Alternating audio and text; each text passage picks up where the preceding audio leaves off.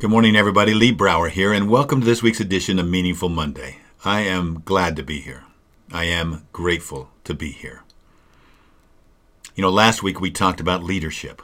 We talked about at the bedrock position in our foundation of leadership is gratitude, true gratitude. Not that, not just polite gratitude or social gratitude, not ingratitude, and, and, and not even appreciative gratitude. We more talked about true gratitude and how that becomes the cornerstone of leadership. You know, in addition to gratitude as the cornerstone, on sitting right on top of that, is the principle of vision. One of the key roles of a leader is to protect the vision, to be able to have a vision that people rally around that's bigger than ourselves, that extends beyond what we currently can see. Leaders have the ability to see things that everybody has seen, yet think and sense things that other people can't think or haven't thought about or haven't sensed. And then to share it. Leadership is built upon asking questions rather than making claims. Um, I think that might be the case with little seven year old Sailor. Last January, seven year old Sailor Gutzler was traveling with her family her father, her mother, her sister, and her cousin, coming back in a small airplane from Florida to their home in Illinois. Somewhere over the hills of Kentucky, the airplane ran into trouble in the middle of the night and crashed. Out in the wilderness of Kentucky, upside down, little Sailor struggled, yelled out, Mommy, Daddy. No answer. As she looked around the insides of the airplane, she could see that they were probably dead. She didn't know, she said later, she wasn't sure if they were sleeping or if they had died. Unfortunately, they'd all passed away, and only little Sailor was left to find her way out. And I imagine that she asked herself questions. What can I do right now? How do I get into motion? She may not have known it, but the instincts of a seven year old child the instincts of survival, led her out of that plane and out into the wilderness in search of something. And as she went through blackberry brambles, broken wrist, bleeding, dressed only in a t shirt, shorts, and one sock, in temperatures in the mid 30s, in a drizzling rain, she climbed up on top of a little hill and she saw a light way off in the distance. And that light became her guide. And as she went through down into another hill, she knew she came up to the top, she'd see that light. And she, if she kept going in the direction of that life, light, she would be safe. And sure enough, she found herself on the doorstep of this remote house, knocking on the door. Can you imagine a 71 year old resident opening up that door and seeing this little child? Taking her in, cleaning her up, calling 911 this poor little child recounting the experience that she had had. You know, it's hard to imagine. I can't imagine the courage that it took.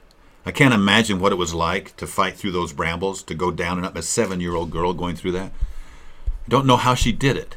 But what we do know is that she saw a light. And she summoned up the courage in that moment. That light gave her hope. And that great hope allowed her to get across to that. She took courage in the fact that no matter how bad things were, her rescue would be found in that light. You know, as leaders, we have the opportunity to wallow in our current situation, or we have the opportunity to see beyond that, to create a light for ourselves and others can follow.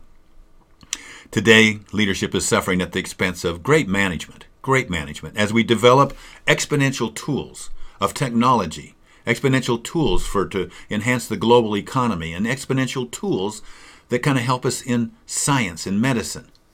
We are becoming more and more focused though on what can we do right now? How do we turn things faster? How do we churn things faster? How do we get faster results?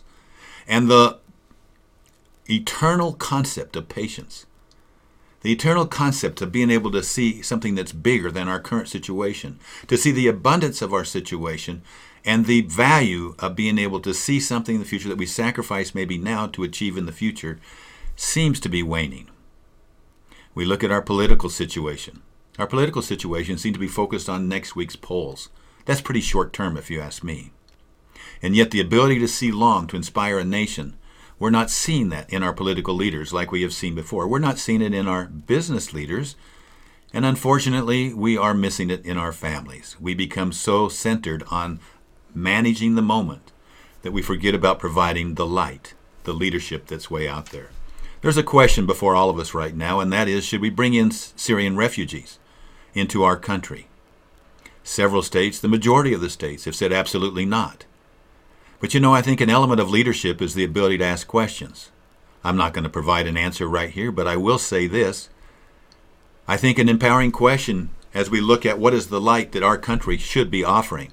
What light do we provide to our own country and to the nations of the world, those that are in plight? We've always been the light. What are the fundamental principles upon which we're built? Are we honoring those principles? Are we still following the principles on which this country was built? That's part of the visionary process, to be able to identify those principles and protect them and to move them forward. Instead of saying we can't, could we rephrase that in the form of a question? What can we do today to lessen the plight of these people that are being murdered, these people that are being thrown from their, their countries? There's got to be something that we can do. Let's look at it in the form of empowering questions. What small step can we take today? How can we be in motion? And let's stop slamming doors in the current moment. Let's not let's get out of the tangled bramble bushes, the tangled blackberry bushes. Let's get up on the hill where we can see the light. Let's provide that light, each one of us, for our family, for ourselves, for our family, for our businesses, for our communities, for our country. Let's provide that light. At this time of thanksgiving throughout the world, I am so grateful. Grateful for our founding fathers, grateful for what this country's about, grateful for the principles of light, the light that's in my life, the light's in all of our lives. And as we come into this week, I challenge you, I challenge me to take a deeper look, to look out beyond and see if we can't see that light and ask ourselves, what can we do today to preserve that light for ourselves, for our families, and for all of those people that we come into contact with. Have a great week. I'll talk to you next week. Bye bye.